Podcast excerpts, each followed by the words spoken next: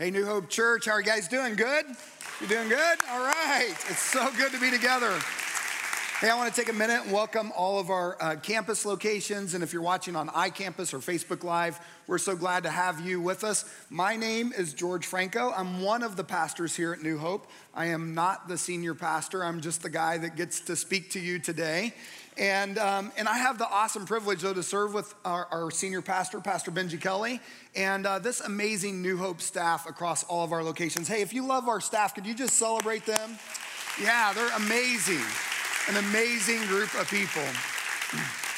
They're committed to you, they love God, and they love you. And so I just love being part of this team. So, if you don't know, our senior pastor has been on sabbatical this summer, and it's just a time where he's been uh, getting a little extra rest. He's been spending time with his family. He's got two boys headed off to college uh, this fall for the first time. And uh, he's been listening to God and uh, saying, Hey, God, what do you have for New Hope in this next season in our community? And he's doing absolutely amazing. Every week I talk to him, and uh, he sounds like he's getting plenty of rest, but he says the same things to me. He says, Man, I miss the people of New Hope. He can't wait to get back with you guys. And, um, and then he misses preaching. He loves to preach and be here on stage and teach to our church. Um, and then he said, Hey, but the good news is God's telling me some awesome things, and I can't wait to share that with the church in just a few short weeks. Um, so, a little bit about me. I'm from the great state of Indiana. I'm a Hoosier. We have any Hoosiers? Yeah, I love that. We have some Hoosiers, and um, so Hoosiers are known for a few things. One is basketball, two is racing, three is corn. And it's not necessarily that we're known for it in those order, um, but corn is everywhere in Indiana, right? It's there's farms as far as the eye can see, and there's corn and corn and corn. And I grew up on a farm just north of Indianapolis, and uh, growing up on a farm is amazing. Did anybody grow up on a farm? Yeah, a few people, a few people out there did. Um, but growing up on a farm's awesome because we had cows and pigs and chickens and tractors and barns, and there was a lot for a boy to get into when I was growing up. And um, I have a brother who's about 10 years older than me. And so, if there's any of you that have older, older siblings, you can start doing the math and you're like, oh, wow, his parents were probably about 40 years old by the time they had him. And that would be right. And so, my older brother comes up to me all the time, and you younger siblings will appreciate this. But my older brother comes up and says, George, you owe me. You owe me big time. And I'm like, why do I owe you anything? And he was like, because like I was the first. I put our parents through everything. I broke them in. So when it got to your age, right, they went easy on you. And I said, hey, by time I was a teenager, our parents were in their 50s and they were not broken in, they were just tired. They just got tired at that age, right? So um, my brother and I go back and forth over that, but they were a little bit tired, and I did get into a fair amount of mischief for a young boy. And um, one day out on the farm, I was about eight years old. I come out, my dad is burning some brush out in the pasture, and it's you know, um, brush is it's really green. It's not starting on fire very easily. And so I'm just watching dad uh, work this little fire. And pretty soon he reaches in the back of his pickup truck, grabs a can of gas, pours it in a cup, and he throws it on the fire. And what happened? boom, a great big flame, a fireball. And my eyes just lit up. I was like, wow, you know, what 10 year old boy doesn't love pyrotechnics, right? For that matter, what 50 year old boy doesn't like pyrotechnics? That's pretty awesome. And so I'm watching this whole thing go down, and dad does it a couple more times. And about the third time he does it, just as he's throwing the gas on the fire, he looks out and he sees my face and he does what every one of your parents has probably done at some point in time, and what you swore you would never do as a parent once you got to be a parent. He comes to me and says, Hey, don't do as I do, do as I say. Like, this is dangerous. I, like, I really even shouldn't be doing this right now. This isn't something that should happen. I, I should do it the right way, but I'm in a hurry. I want to get the chores done today. And this is dangerous. If you do it, it could hurt you. And I'm like, okay, dad. And he said, tell me you'll never, tell me you won't do this. And I'm like, dad, I won't do this today. And I'm not kidding. Literally, the very next day, my dad goes off to work. My mom's in the house cooking dinner. And I, I am out roaming the farm and I go by our burn barrel. And I'm like, oh, there's some trash in there. And so I get a book of matches, I light a fire, and I'm like, hmm, it's not burning very well. What do you do when something doesn't burn very well? Gas.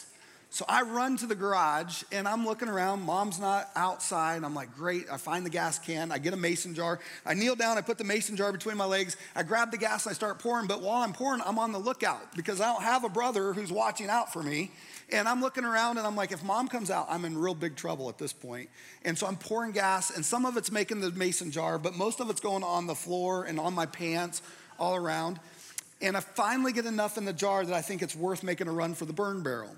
So I jump up, I run towards the burn barrel, I throw the gas into the fire, and boom, a great big fireball. It was amazing. It went straight up in the sky. It was awesome. But what I didn't know at eight years old was that flames follow fumes. And what I didn't do was let go of the mason jar. I held onto it. So at this point, there's a fireball not only going up in the sky, but now it's coming right at me. Now my eyes are really wide open because I don't know what to do. This didn't happen to my dad the day before. So I turn to run, and as I turn to run, I drop the mason jar. It hits my pants. The flames follow the fumes to my pants, ignite my pants on fire, and now I'm an eight year old fireball running through the countryside and I was trucking. Like, I was like, I don't know if I could outrun the flames. I was like pushing as hard as I could. I was like, they'll go out. I was, I was waving them down. I was trying to get those flames to go out. And as I'm trucking through our backyard, I remembered this public service announcement that maybe some of you guys remember from the 80s. It was from Schoolhouse Rock stop, drop, and roll. That's right. And so I did. I hit the deck. I rolled all the way down our backyard. I got to the end of the backyard, I looked down, my pants are still on fire. I'm like, I rolled all the way back up the backyard. And I looked down, my pants are still on fire. I'm like, so much for a public service announcement. So at this point, I jump up and I run down our side yard, and our side yard passes right in front of our kitchen window, which is slightly elevated. And as I'm running by with my hands in the air, screaming, Help, help, I'm on fire, my mom's in the window peeling potatoes. Now, I go by her, she doesn't even pause. She doesn't think like what just happened there. She's just got her head down one peel at a time. One and I'm like my parents were super tired. I mean, they were just they weren't broken in, they were just tired. She didn't even think about it. So I make it to the front yard, spin around, come back by the window again, screaming, Help, help, I'm on fire. Mom doesn't move. I make it to the backyard. I'm finally back to the backyard again. But at this point, I'm out of options. And I have no idea what's getting ready to happen in my life. And there's a one moment where I was like, Hey, God, it's been a good eight years. I made some friends, I've done some things. And uh, eight years goes by really fast. You know, there's not a whole lot to think about, but I'm like, I'm mailing it in, I'm done. And at that moment, I remembered that a contractor had been working on our house and he had just installed a faucet that was waist high. And I run around the house, and sure enough, there's the faucet. I turn it on, and I just stand underneath there. I kept turning side to side, trying to get as much water to run over me as possible, and the flames finally went out. And uh, long story short, within an hour, my parents knew what happened. It was bad. My uh, apparently eight-year-old boys don't take showers in the middle of the afternoon, and my mom came in and said, "What's going on?" And long, long story short, I end up in a burn unit in about an hour, about 40 miles away from our house. And I had to go through a lot of uh, physical therapy and uh, eventually plastic surgery. I had third degree burns all over my legs. My, the skin was dead on my legs. And so, what I didn't tell you at this season of our family's life, my parents were making a lot of sacrifices for us already. My mom had lost her job. We had no insurance. My brother was in his first year of college. And my dad's company was just getting ready to declare bankruptcy. And things were really tight financially. And here I go and do something that has big consequences financially for our family.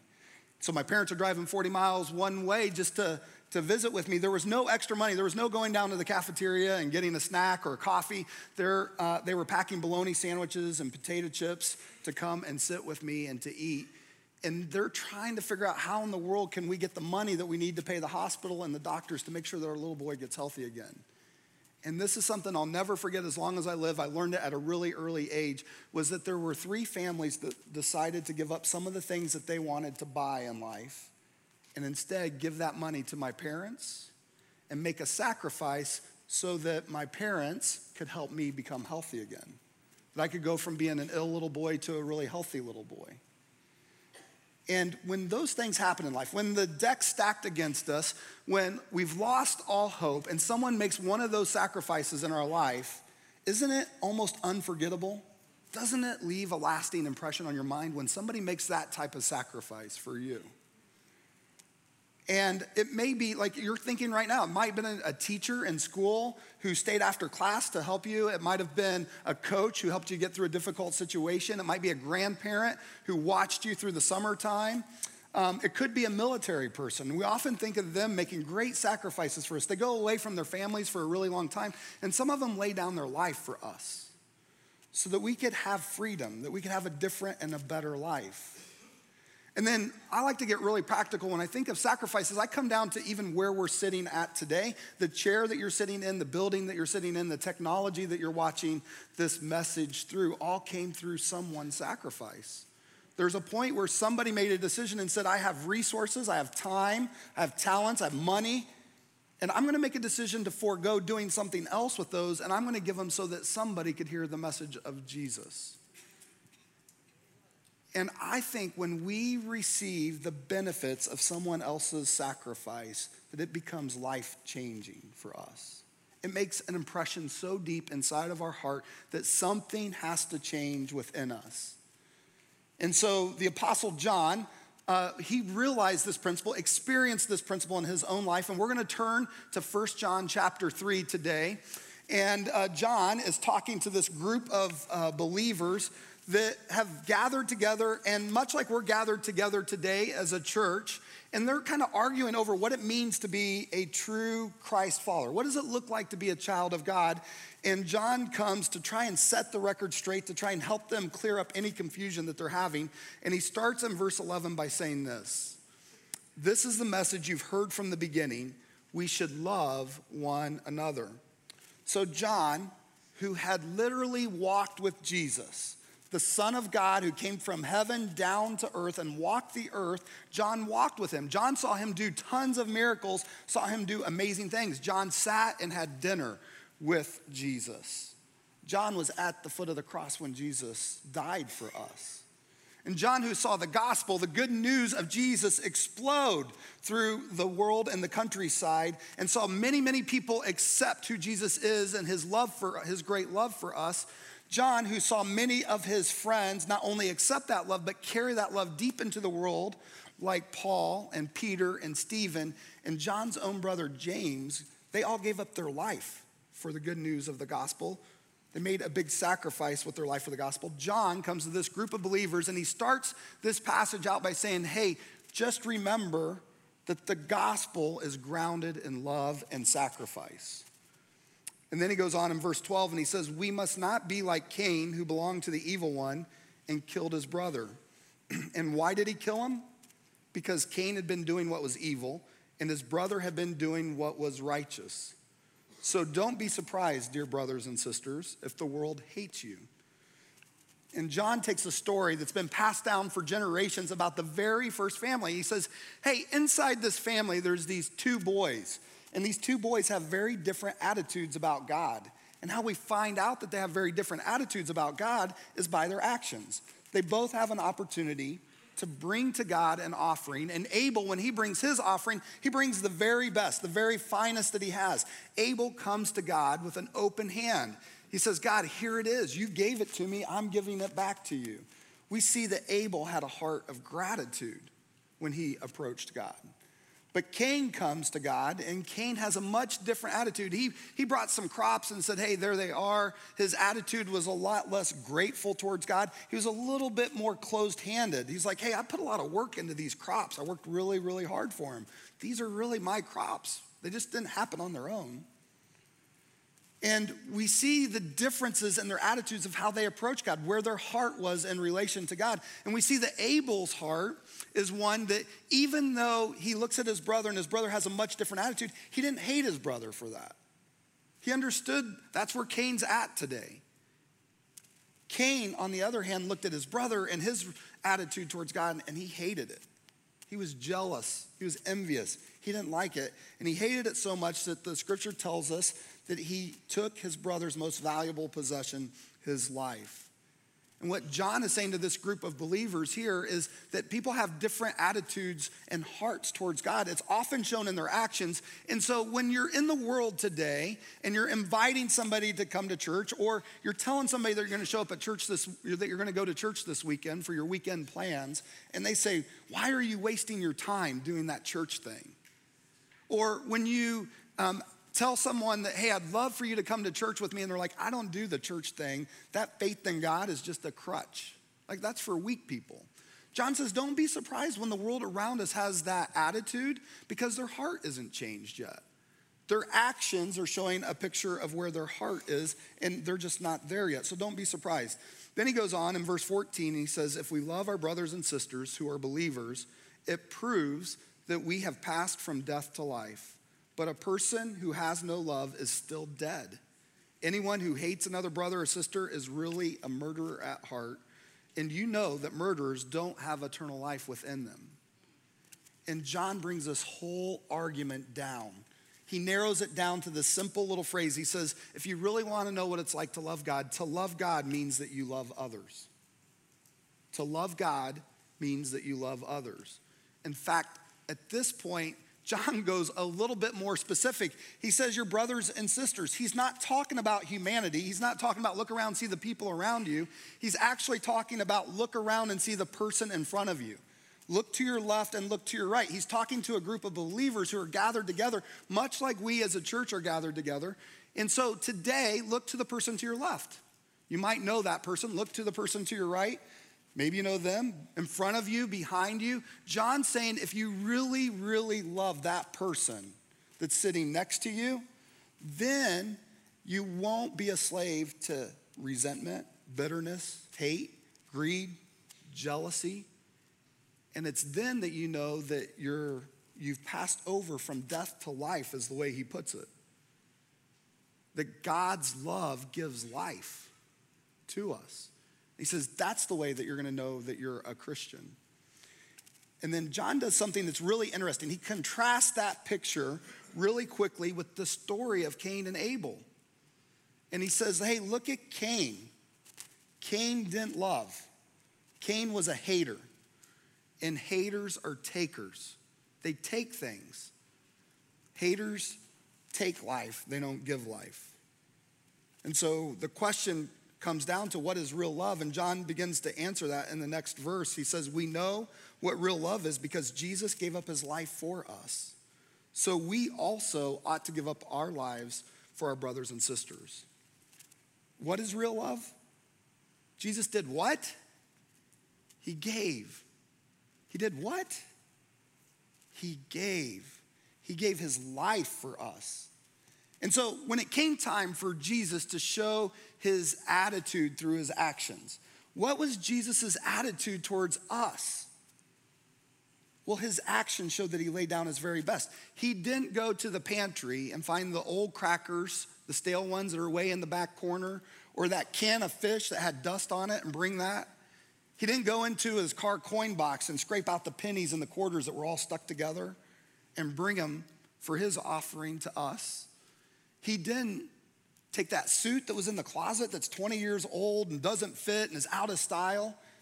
He didn't lay that down. In fact, Jesus' attitude towards us was that I love them so much, I'm bringing my very, very best, the most valuable possession I have. I'm going to lay down my life for them. Jesus' actions towards us showed us that lovers are givers, haters are takers, but lovers are people that give. And Jesus says that, hey, if you love me, you'll follow my example and you'll be people who give sacrificially to others as well. And so, what does giving look like? Well, this is what it says If anyone has material possessions and sees a brother or sister in need, they should not make eye contact. They should look like they're texting. They should tell them that they don't carry cash, I just have credit cards and always, always, always tell someone that you love them, that God loves them. No, that's not what the Bible says at all. That's what my Bible says sometimes. It's hard, isn't it? When we're faced with those situations, it's very difficult for us. Here's what John says If someone has enough money to live well and sees a brother or sister in need but shows no compassion, how can God's love be in that person? Dear children, let's not merely say that we love each other, let us show the truth by our actions. What does love require? Action. It's a phrase that we've heard um, young and old in our relationships and our parenting relationships. We hear this a lot is our actions speak louder than our words. Actions speak louder than our words. Isn't it really true? People can say stuff to you all day long until they actually do something, then you know they mean it. And John's telling this group of believers that the Christian life is meant to be action oriented. It's meant to be demonstrated and to be lived out, not just said in words. I don't know if you guys saw this story a few months ago, um, Panama City Beach. There's a family on vacation. Two boys go out on a boogie board and they get swept out in a riptide into the ocean. And um, the mom sees them. She panics. She jumps in the ocean, tries to chase them down and pull them back in. She gets caught and sucked out. Another two ladies um, pursue them. They get sucked out. Now there's five people at risk of dying in the ocean. So a guy is standing on the beach and he's thinking about what do I do? What do I do? And he starts yelling, Help, help, help. I need you guys to come and help. And he just keeps calling for people to come. And as people began to show up, he lined one guy up at the edge of the water and he said, Hey, you stand this way and put your arm out. As the next person came, he had them grab this person's arm and then put their other arm out. And he told this guy to take a step out in the ocean. The next person came and the same thing happened. They joined arms with a person, they all took a step out into the ocean. And before long, he had assembled a group of over 80 people who extended out into the ocean and they formed a human bridge. And this is a picture of it. In the next picture, you'll see that this bridge is almost ready to connect with the five people that are out there in the waves. Love is an action. It had been absurd for the group of people to stand on the beach and shout out, Hey, we love you guys. Hey, you're, you're gonna be fine, we think. It's Shark Week. but no, thankfully, this group of people responded in a much different way. They sprung into action, they did something. They put their own lives at risk, something that was valuable, their most valuable possession. They're willing to risk that to save five other people. Love is an action, it takes involvement.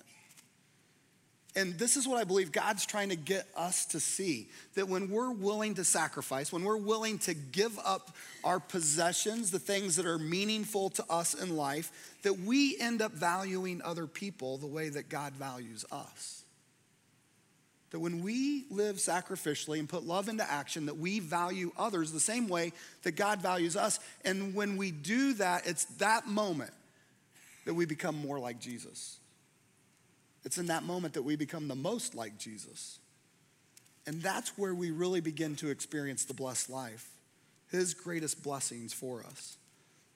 I think oftentimes the hardest thing is letting go of, of some of those blessings as they come in, right? And um, I think in my own life, it took me almost 40 years to get one of my biggest blessings, and it's called a red Ducati motorcycle. 40 years, that's a long time to wait for that bike to come. And I got Duke. You know it's valuable to me when I name it Duke. I know some of you don't like that name, and it's not blue, it's red. So, um, but Duke is my bike, it's my baby. I wash Duke, I wipe down all the fingerprints off of Duke, right? I get all the maintenance done, the oil changes done. My wife and I, we moved from Charlotte um, from a house to an apartment. And when we got here, I got Duke an apartment. It's called a garage. I'm like, I don't want Duke to be out in the elements. I want Duke to be safe. And I don't want anybody to take Duke from me because I just got Duke. And those good things that God provides us with in life, so often we want to hold on to them.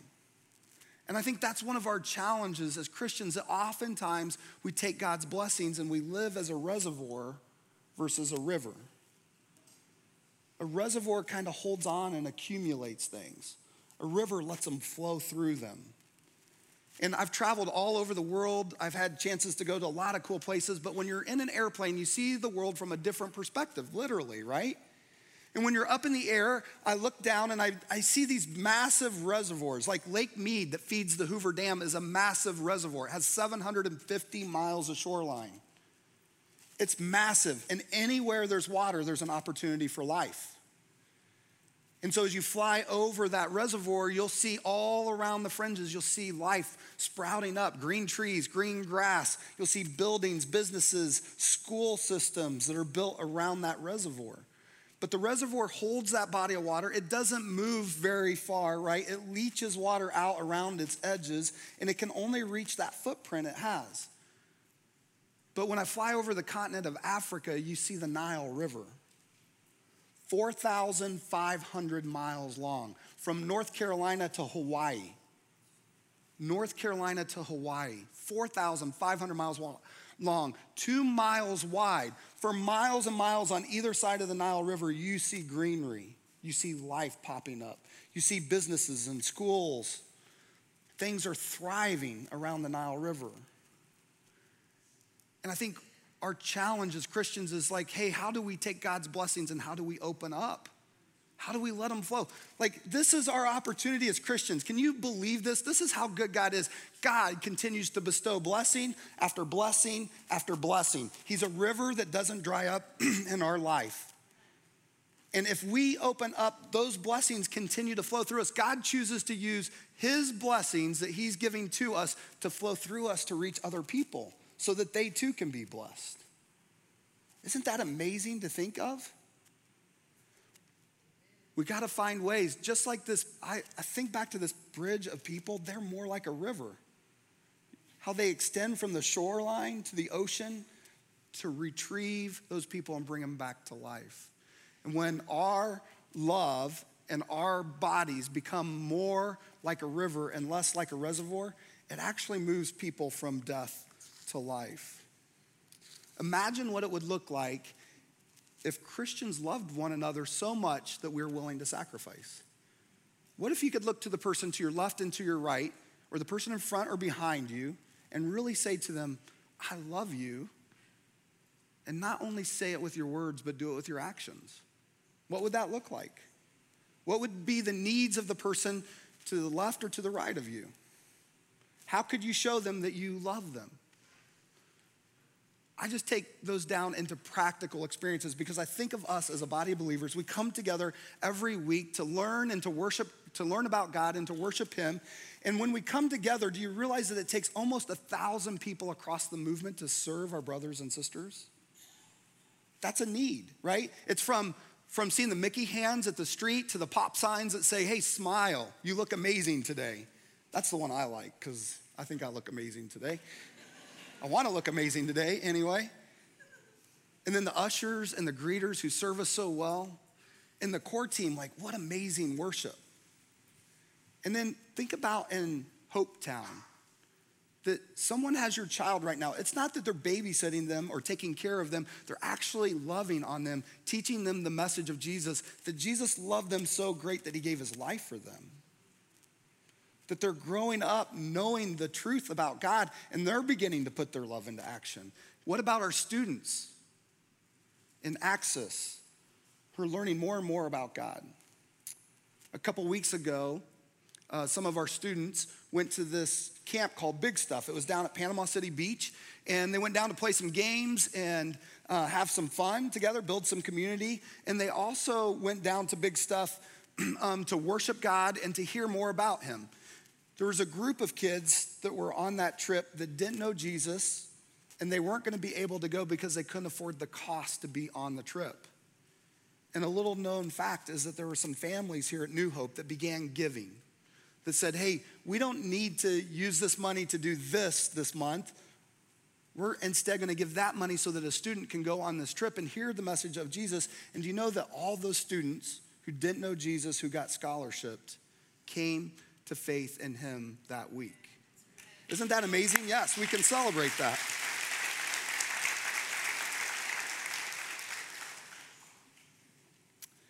Our North Durham campus is getting ready to launch. September, they'll start soft launch meetings where they'll kind of gather together. In October, the doors will be open to reach a whole new area to bring life to it, just like a river does. It'll take over 80 volunteers to serve every single week to reach that community for Jesus. Two years ago, we started this project here at New Hope called Hope Rising. You guys might have been here for the start of it. If you're not, I want to share a little bit about it with you because the project's idea was all about being a river and giving life. It was about taking our resources and sacrificially laying them down so that the message of Jesus could go out to people and move them, change their heart, do something big in their life, move them from death to life. And the idea was that we were going to expand some of our campuses, that we're going to renovate some of them, re equip some, and we're going to launch new ones. And we're going to be like a river that flowed deep and wide throughout the entire world. And so this is what our church did. We committed to giving $6.6 million. And this is where we're at. We're at $4.4 million. Can we celebrate that? It's awesome. We're two years in, you guys are doing great. But you can see there's still a need. And so it doesn't matter whether you're here when it started or whether you made a commitment and you fulfilled your commitment, like there's still a need. And if we have resources, it's our opportunity to give so that other people's needs will be met, that other people will pass over from death to life. Last week, we gathered together as a church and we celebrated this one day event. And one of the phrases that was in that that Pastor Joe used was that love precedes life change. And for love to precede life change, that means love has to be in action based upon what John's telling us in the scripture today. That we have to be willing to sacrificially lay something down that's valuable to us so that other people will cross over from death into life. And so, as you guys came into whatever room that you're in today, you were given two pieces of paper. One is this program. On the back of the program is a place where maybe you've been taking notes or maybe you've been doodling, and either is okay. Um, but at the bottom of it, there's this place where you can fill out your name and you can put your best contact information. And, and then there's all these six categories of places to serve. And so the message, just saying the message today, wouldn't do us any good. John just told us that in the scripture that we can't be a church, we can't be a body of believers that just says love, that we have to be love in action.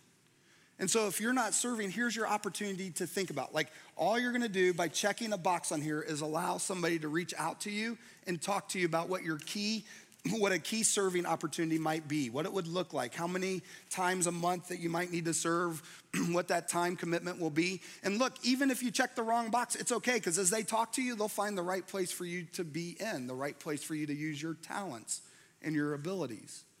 And in a few minutes, when the ushers come to take our uh, and receive, or the ushers come to receive our offering, you can rip off this card and drop it in the basket, and somebody will reach out to you this week. You're also given this card that said giving just got easier. And so sometimes the challenge to giving is that it's hard. We don't understand how to use the systems or the tools. And one of the things that New Hope's done an amazing job of doing is simplifying the system. So if you have your cell phone with you, if you have a smartphone, I'm not making you commit to anything. I'm not compelling you to give right now. If you follow these next steps, you're not giving any money. What you're going to do is just get a text back. So if you open your texting application and you push in these numbers 77977, it's pretty easy, it's almost five sevens. 77977. And in the text field, put in your campus identifier. And so it's on the back of this giving card. You can see your campus location, whatever location that you're at. Or it's on the bottom of your program notes. It'll have your campus location identifier. Put that in the field and hit send, and it will send a text back to you with a simple little link. And that only sets you up for the opportunity to give towards a need, to care for your brothers and sisters, to be a river, to bring people from death to life. When you click on that link, if you decide to go ahead and give, it's the easiest thing you'll ever do. It's like 30 seconds from beginning to end to give. And to think that God would use that 30 seconds to potentially change someone's life for eternity. 30 seconds for eternity. When we came together for one day, we were putting our love into action, right? It was all about seeing the people that we cared the most about come to know Jesus as their Savior. And it really is about Jesus' sacrifice for us, Him laying down His life for us. Last weekend, we saw 95 people pass from death to life. 95 people. We saw 83 people go public with their faith by getting baptized, by following God in their next step of obedience and their relationship with Him and being baptized. And so, as you listen to this message and as you think about, am I going to take that card and really rip it off and find a place to serve? Am I, I don't know if I'll really use that text or not. I want you to think about what our sacrifice, our love and action can begin to do. Check this out. There are some of you who are here today and you are feeling a compulsion on your heart. You are feeling a stirring in your heart. There's some of you right now, you're feeling an intensity that you have never felt before. That is the Holy Spirit, that is the gospel of Jesus Christ pressing in on you. I've been living in self will uh, my whole life. I was at a really low point. I was really struggling with some addiction issues. You know, I was incarcerated. My life, as I knew it, just completely fell apart. It started with my mother. We went to church every week, and then after she died, I just stopped going altogether. I lost a child, and it shook my faith. A lot of struggles and a lot of hard times that I've had, and, and God never gave up on me. I've been through situations that nobody knows. That's you. I'm to give you an opportunity to receive Christ right now as your Lord and Savior. And so we're all to pray this together. If this is you, pray this prayer with me. But God, I feel your love and your grace and your mercy right now. God, I am calling out to you. Lord, will you be the Savior of my life? After all these years, living and uh, I just got on my knees and asked God to forgive me for all my sins. I gave my life over to Christ. I feel like he's cleaned all my sins. He asked Jesus into his heart. Rededicating my life. I know I just want everyone to know that I'm a Christian, for everyone to see what God has done in my life and how he has changed me. Just to go public with my faith, you know, just to show the world I'm no longer lukewarm. You know, I'm not hot one minute and then cold the next minute. You know, I'm all in. Because I know I'm going to be welcome to the kingdom of heaven now.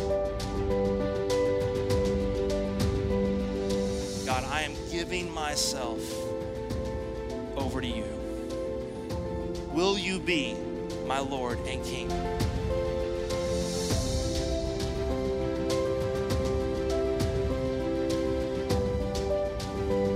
The amazing thing about our faith is we believe God is coming for you. He's seeking you, He is pursuing you before you pursue Him.